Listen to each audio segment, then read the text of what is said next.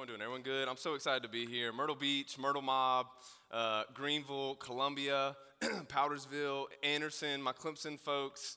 Uh, it really is uh, an honor to be with you tonight. I'm not six foot seven, and I don't have a cool accent, uh, but I promise we're going to have a whole lot of fun. Like Josh said, uh, my name is Glenn, and if I haven't got to meet you, I would love to, to meet you one day.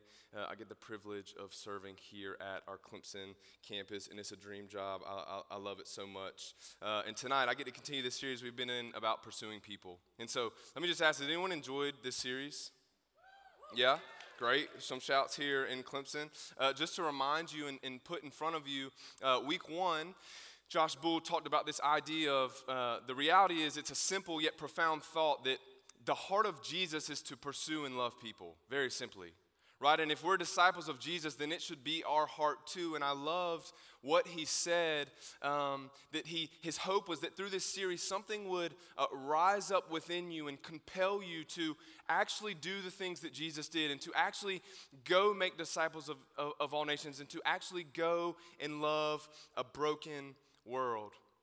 And then week two, Josh De La Cruz, which if you haven't checked out our YouTube or podcast, you need to check them out because they're amazing. Josh De La Cruz at our Myrtle Beach campus, he did a podcast all about uh, evangelism and how to reach lost people, and it was amazing. Uh, and tonight, I get to just pick up where they uh, left off and carry uh, on the conversation a little bit. And so, uh, as it, the way I'm thinking about it, if Josh a couple weeks ago uh, talked about the what of this series, tonight I want to talk about the why and the how. Tonight is going to be super practical, okay? My goal is to literally give you tools that help you on Monday morning, that help you on Wednesday morning, that help you every day of your life. I want to be super practical. Also, tonight's going to be super simple.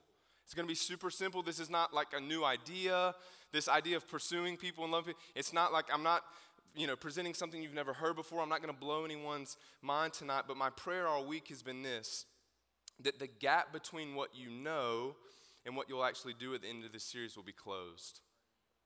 The gap between what you know uh, and what you'll actually do at the end of this series will be closed because here's the reality, right? Every person in this room, Christian or non Christian, you know as a Christian, as a follower of Jesus, we're called to love and pursue people. Right? Like this is the basics of Christianity. It's Christianity 101 love God and love others. But the problem is, I believe, that it's kind of become like white noise within the church. It's what we know, but I want us to challenge us tonight are we actually doing this?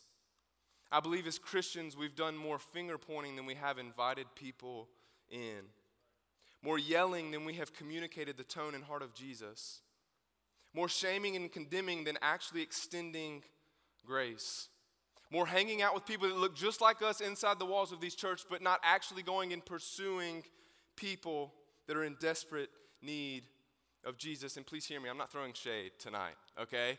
I, I have been, this series, I haven't told Josh this, this series has been more convicting to me than any series I've ever been in. Again, it's not a new idea, but God has been really uh, getting in my mind and, and, and, and asking me and challenging me hey, are you actually doing these things?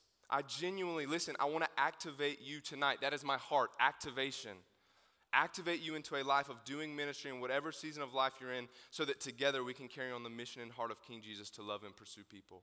And so, with all of that said, if you're taking notes, the title of tonight's message, it'll be on the screen A Royal Priesthood.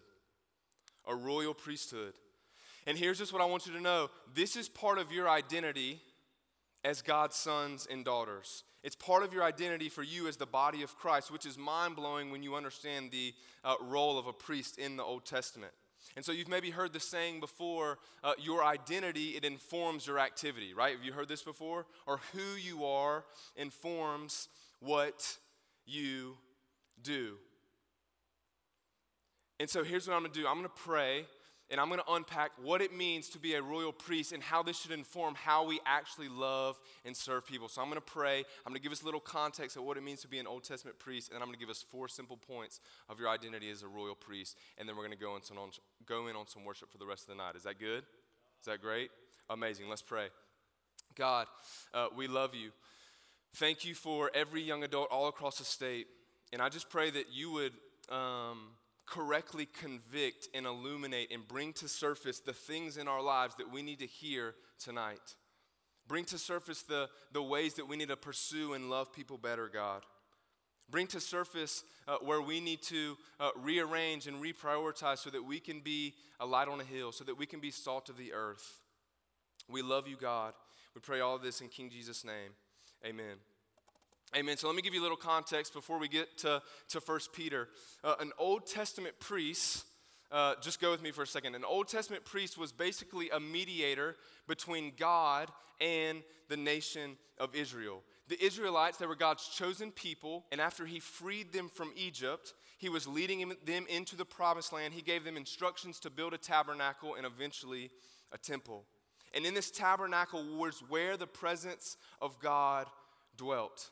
In this tabernacle, God handpicked and selected a group of people that were called to be set apart from the nation of Israel. They were to be priests. And as priests, they had a lot of different duties and responsibilities, but their main role was two things minister to God and then minister to other people. Minister to God and then minister to other people. And so, with that said, I want to put 1 Peter 2 9 on the screens. If you have your Bibles, your apps, whatever, you can turn there, but it'll, it'll be on the screen. 1 Peter uh, 2 9. Peter is writing uh, to a, a people that have been persecuted and scattered all throughout Asia Minor. And, and, and Peter is writing to a group of people that are trying to figure out how to follow Jesus in a culture of people that are not following Jesus.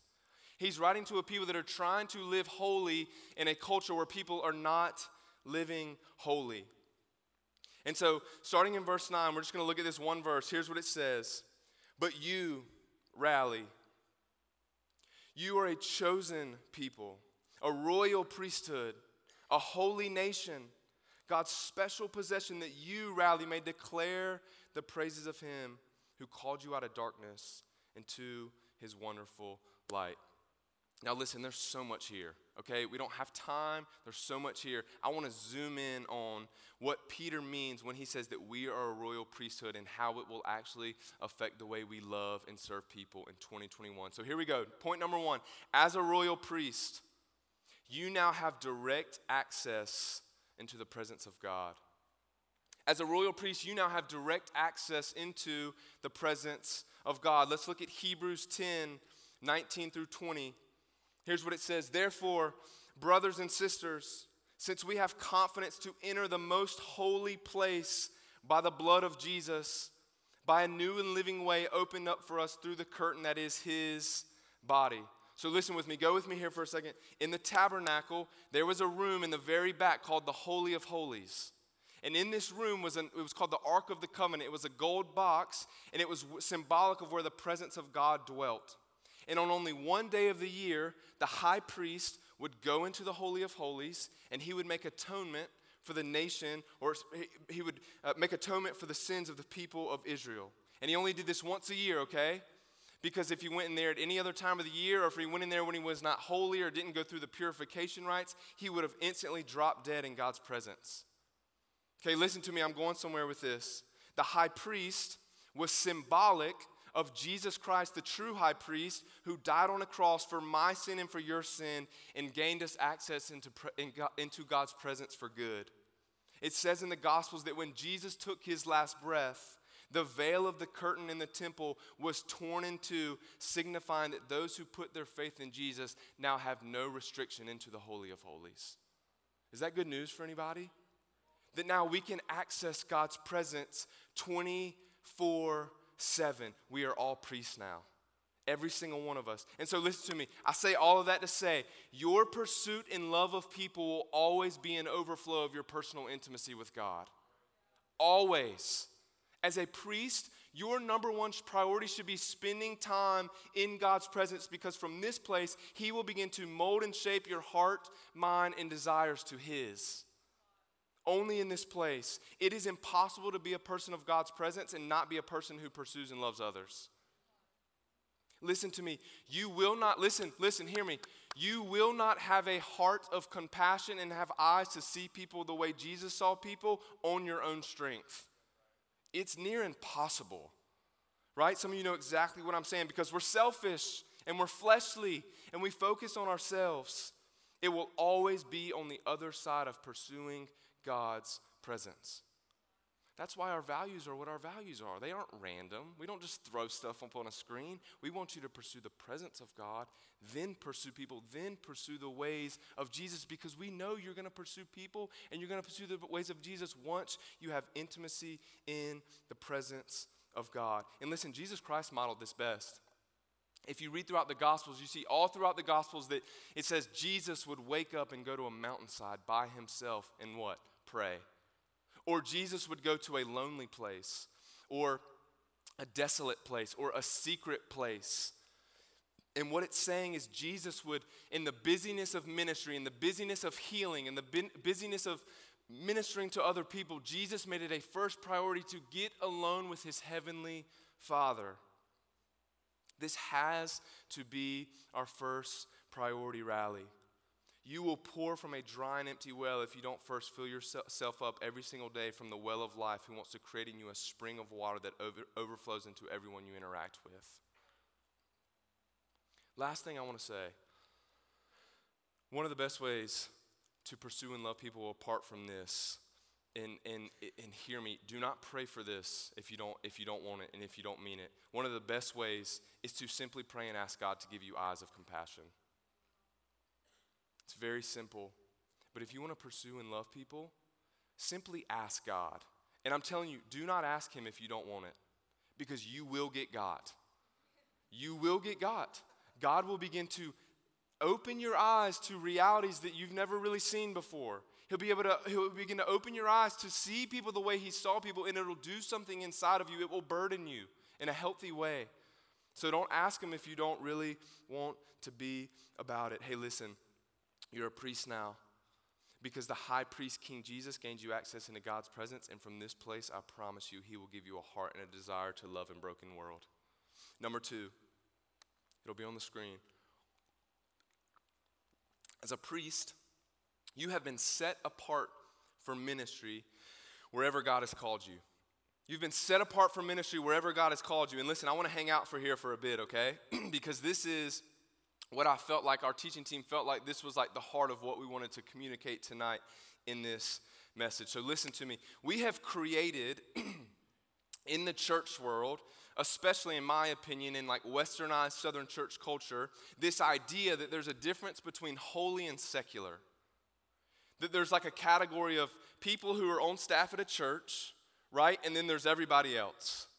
And in this category, their job is to disciple, to pray for, um, to cast out demons, right? To do all these things. And then in the category over here, it's just everyone else. And their job is just to submit and do what the pastors say. I believe culture has painted this picture of ministry that isn't necessarily biblical. People have um, talked about going into ministry or called into ministry as if it was reserved for pastors or full time members at a church. Many of us, if we really ask ourselves, we would believe that kingdom work and ministry is left for the professionals. And listen, hear me loud and clear. Like, this is my heart for you. Jesus, Paul, or no one else in the New Testament speaks, about, speaks this way about being a disciple of Jesus. The way they speak about it is the reality that every single one of us are priests now. That we are sealed with the Holy Spirit and called to do kingdom work. The playing field is even right? There's no spiritually elite anymore. The spiritually elite are those who have been saved and sealed with the Holy Spirit. Whether you're called to church work or called to be a nurse, right? We are all ministers with different assignments. So let me prove it to you. Look at Ephesians 4, starting in verse 11.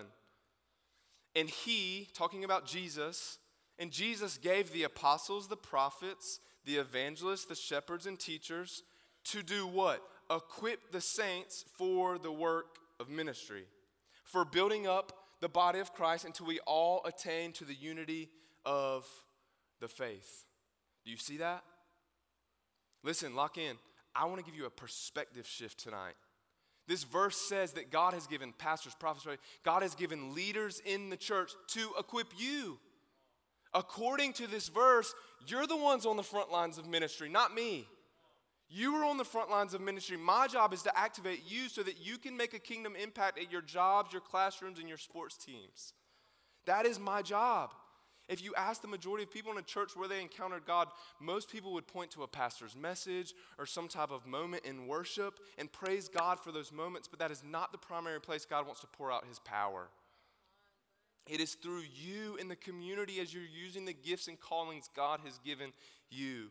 Paul's vision for a church is not a bunch of people rallied around a charismatic leader just to hear what he has to say each week.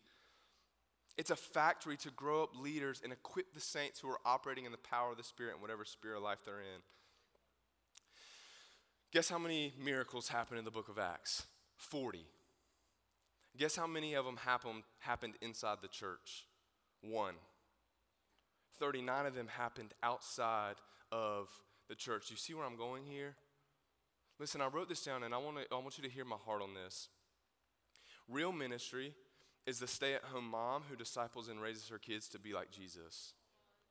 Real ministry is starting a business that honors God and points people to Jesus in the way you steward it. Real ministry is being an architect or engineer or painter or artist and designing beautiful things that point back to the glory of God. Real ministry is being, real ministry is being a nurse or a doctor and taking care of sick and hurting people, people to point them towards a greater physician. Real ministry is the teacher who brings a smile to a student's face every single day. You see what I'm saying? I could go on and on. My job as a pastor is to equip and prepare you for those moments. Also, uh, this is in John Mark Comer's book, Garden City. You should all read it, it's amazing. He talks about how the word for ministry simply means service. And I love, he talks about on staff at his church, if he hears any of his staff members say that they're, on, they, they're in ministry, he quickly corrects them. Because ministry just means service. And some of us, me, Josh Bull, our service just so happens to be at the church. Your, your service may be in a classroom or a coffee shop or a hospital room, whatever it may be. And hear this too, I wrote this down because I've had a lot of these conversations with young adults. The epitome of your spiritual maturity is not working on staff at a church. It's not. And I've heard, I've, I've had, I've sat across coffee tables and heard some of you wrestle with that. Like the idea that your like spiritual maturity or intimacy with Jesus is connected to you like potentially being on staff at a church one day. That's not what Ephesians 4 or the New Testament writers talk about. Can I just be honest? All cards on deck. I'm jealous of you sometimes. Me, Josh is saying, yeah, because we talk about this. I, I'm so thankful and grateful for the call on my life right now. I love teaching the Bible, I love doing this. But you know, there's times where I wish I was just in the business world making a little bit more money, you know? And just sitting at a desk and sitting at tables with people who are, don't know Jesus and don't care about Jesus. I'm in a bubble sometimes. And, I, and hear me, I love my job. Don't, don't hear what I'm not saying. I'm just, I'm making the point. I'm jealous of you sometimes because you are called to be on the front lines of ministry. I'll end with uh, two more stories, or two stories, and then and I'll move to the next point. I got to keep going. It's funny how God will prepare me for these messages. Um, last week, I was at my family's house for celebrating my mom's birthday, and uh, my sister she got a phone call while we were eating, and she she she said, "I have to take this." And she came back in. She had tears running down her face, and uh, she said that. So my, my, one of my sisters is she does pediatric oncology, which I don't know. I mean, that's amazing. Um, but she said that one of the, the, the uh, little boys that she's um, been helping over the last uh, couple months passed away. And it was the third uh, patient she's had that's passed away that week. And she had got off the phone with her other nurse, her friend that was really close with this boy. And, and this nurse, was, she said she was on the phone sobbing. And the nurse was saying how how she loved this little boy and how the, how the little boy said that this nurse was like her best friend. And I'm sitting there thinking, like, that's it. That's ministry. That is, that is bringing the kingdom of heaven into a nurse's room. That, that is using your passion and your gift to do ministry. That is it. And please hear my heart tonight. If you're going to be a teacher or a nurse or whatever it may be, you're on the front lines of ministry. Just last week, I, I got some stomach issues I'm trying to figure out. I used to make fun of these people, but now I'm one of those people, and it's really frustrating. but, anyways, uh, so I went to get some x rays done. Oh, I'm, I'm fine. Don't text me like I'm fine. But I went and got some. I went and got some x rays done And before I went in, I was talking to this, this old, sweet old lady, um, and she said, Baby, can I pray for you? I said, Absolutely, you can pray for me. And this, this sweet old lady, she grabbed my hand and just prayed over me, like before I went and got x rays. And again, I felt like God was winking at me saying, Hey, do you get it? Do you get what I'm trying to get you to communicate next week? Like, this is ministry. You are on the front lines. Um, before I move on, I want to do this. I didn't know if I was going to do this. I do want to do this.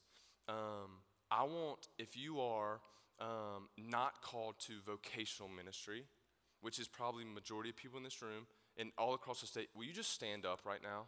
Will you just stand up? I would love to pray over you. Is that okay? If you're not called to vocational ministry, great. She just said, You might want to explain vocational ministry. Sorry, I work at a church. I'm in a bubble. I just assume people know these things. So if you're not called to be a pastor be on staff at a church one day, yeah, more people are standing up. There we go. Sorry, again, I'm in a bubble. So if you just feel like, hey, I'm called to be an engineer, I'm called to be a football player, I'm called, like whatever it may be, stand up. I would love to pray for you. I would love to pray for you. God, right now, in Jesus' name, I bless these people. I impart Holy Spirit authority to these people.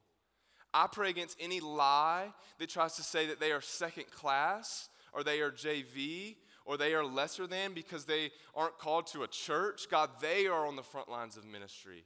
Your word says, Ephesians 4 says, that they are the ones doing the frontline work of ministry. My job is to equip them, and I pray they would feel that power. I pray they would feel that authority. And I just pray you would continue to um, illuminate giftings and passions so that they can step into these jobs and bring your kingdoms wherever it may be, God.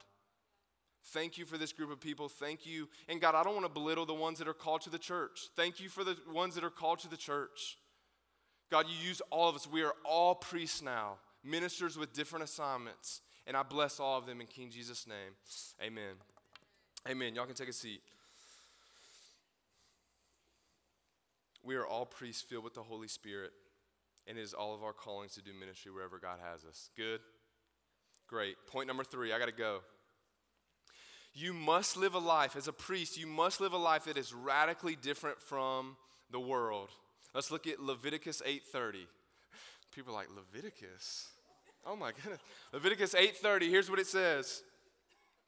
Then Moses, uh, this is amazing, took some of the anointing oil and some of the blood from the altar and sprinkled them, in, sprinkled them on Aaron in his garments and on his sons in their garments. So he consecrated Aaron in his garments and his sons in their garments. You may be thinking, what in the world does this have to do with me? Well, if you study, th- study this, actually everything. Because Aaron and his family, they were part of the priesthood. And in the Old Testament, to be a priest, they had to be sprinkled with blood and they had to be sprinkled with oil. And this is symbolic of us being priests now in 2021. We have to be covered by the blood of Jesus, and we also, also have to be anointed and filled with the Holy Spirit. Right? And so when we're when that happens and we're filled with the Holy Spirit, not only are we set apart for ministry, but listen, and this is where I'm going with this point, we're also set apart for holiness. Let me say it again. Not only are you set apart for ministry, but you're also set apart for holiness. And this is what I mean when I say called to a life that is different than the world and different than culture. Listen to me. I'm gonna, I'm gonna, there's gonna be some conviction here, okay? It's okay, it's good. It was I had it first. You will not have credibility with non-believers if you talk like, act like, date like, spend your money like, work life like, or pursue a spouse like everyone else in the world does. You will not gain the attention of the world if you just fit right into exactly what they, were, what they are doing. We are called to be salt of the earth, light on a hill. Listen, I'm, and, and hear me. Let me pause for a second. I'm not saying just be a stuck up Pharisee who turns their nose up to the world. That's not what I'm saying. What I'm saying is live a way that reflects the beauty and glory of Jesus in the midst of the world that will command their attention, right? You living different and pursuing holiness is a doorway into having conversations about Jesus. It's a doorway. It's a doorway. I, will never forget in college, when I was still playing uh, baseball, my wife now, excuse me, when we were dating, um, we, we really said, hey, we're going to go in with this purity thing. And, and we're going we're gonna try to do this the right way.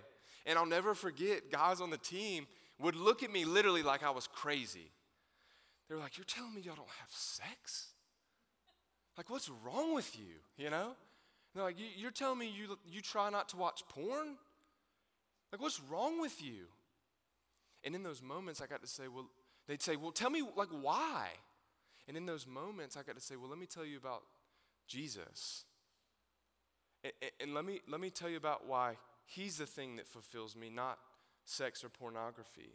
Let, let, let, me tell you what his word says. And it was an door, it was an open door to conversations about Jesus.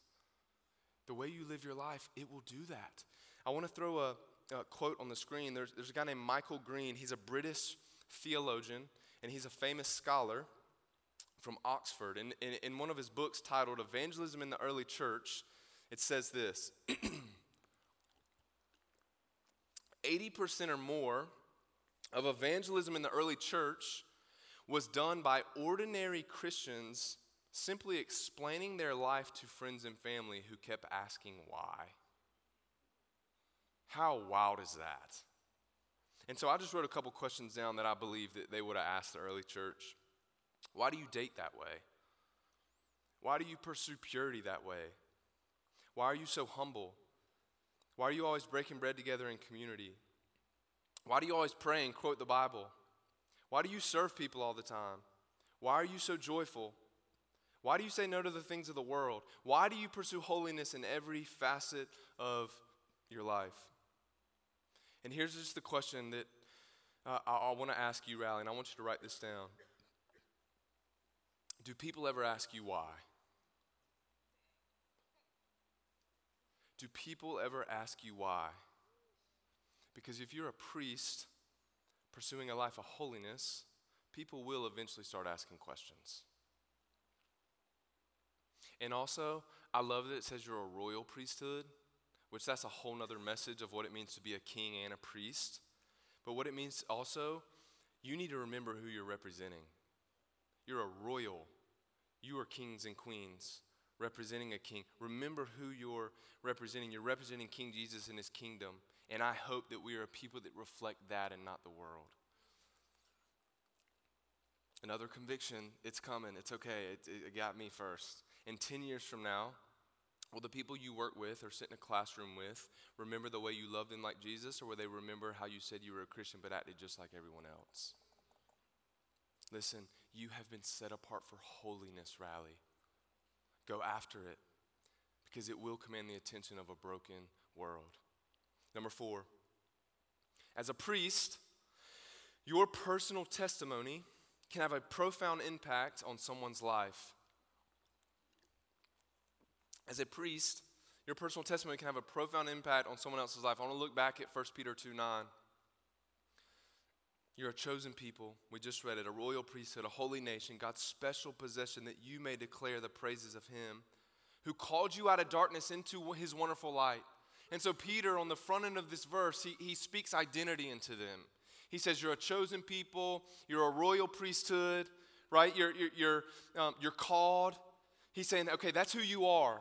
And then on the second half of the verse, he says, Now this is what you're called to do. He says, That you may declare the praises of him who called you out of darkness into his marvelous light. Do you know that this is part of every one of your callings? To tell people how Jesus has saved you? to tell people how he took you from darkness to light, to tell people how he healed you, to tell people how amazing he has been in your life.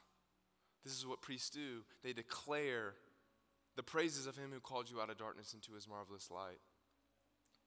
You were only a priest because Jesus saved you by his blood and sealed you with his Holy Spirit. And now he has you on a specific journey and has a specific story that is be- being beautifully written. And I just want to put in front of you that you declaring this story to a broken world is one of the most appealing things. You telling a broken world what Jesus has done for you, it's one of the most appealing things. All of you, I talked about this last week in, at Clemson, all of you have a personal testimony that can, different, that can minister to all different types of people. Your testimony can minister to someone way better than I, mine could. And you have different things about your testimony that can minister to people way better than I could. Maybe it's you struggled with anxiety Maybe it was pornography. Maybe it was addiction. Maybe it was my parents went through, excuse me, a divorce. Maybe it was I was abused, right? Each of you all have a different story, and there's someone God is going to put in your path that your story of walking through that and how Jesus has been the thing that has satisfied and sustained you along the way, I promise it can change someone. I promise. Also, I want you to know this. We talked about this last week too, so sorry if you're hearing it twice. Your pursuit of one person can multiply life change. We talked about the woman at the well. Remember in John 4 when Jesus this, has this amazing encounter with this woman, and she ends up going to a village, and a whole village gets saved. Right? You remember this. So here's my challenge Who is the one non believer or even Christian who is really struggling right now that you can go after and pursue for the rest of your time at Clemson, or for the rest of your time at South Carolina, or for the rest of your time at that job? Who is one person? One person I promise sharing your testimony with them and loving them and pursuing, th- pursuing them will do things over time that you couldn't even imagine. Couldn't even imagine. So here's how I want to end. You're a royal priesthood now. It's amazing. It's part of your identity, whether you like it or not. And it comes with direct access to God's presence. It, come, it comes with being set apart for ministry wherever God has you It comes with pursuing a life of holiness that will connect, command the attention of a broken world. And it comes with being able to declare all the wonderful things God has done in your life. And so here's the thing I don't, I don't have this grand landing of the plane. As I was praying through this moment, I was like, God, what, what do you want me to say? And I just, the three words be about it. Be about it. We should get rally t shirts made said, be about it. Because Jesus said, You will know who my disciples are by the way they what? Love people. This is not profound, it's so simple. But Jesus said it's the thing that changes the world. It's the thing that commands the attention of a broken world. So let's be about it. Let's not just be hearers of the word, let's be doers. Let's not just say, Yeah, I got it. I'm a Christian. I love people. Are you actually doing that? And I just feel this too. Like some of you, this idea of a, of a royal priesthood, it's a foreign concept. You're like, what are you talking about? And it's because you haven't put your faith in Jesus. And, I, and your heart's beating and, and you feel it in your spirit. And I, I, again, I, didn't, I don't always plan like stuff like this. I don't plan it, but I just feel like there's supposed to be an invitation tonight. That, that, that God is saying, hey, I have made a way into God's presence. Like the high priest, King Jesus, he sacrificed on the cross for your sin and for my sin. Why? Because you were a sinner separated from God. But God so loved the world that he gave his one and only Son that whoever believes in him will not perish but have eternal life. Jesus loved you. God loves you, and his proof of that was Jesus. And so I just believe there's some of you that you need to say yes to Jesus tonight. Maybe there's someone here in Clemson, maybe it's Myrtle Beach, maybe it's Greenville, I don't know. There's someone that needs to say yes and to the high priest so that you can become a part of this royal priesthood.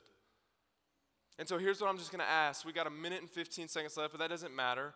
I want you just to bow your heads all across the state.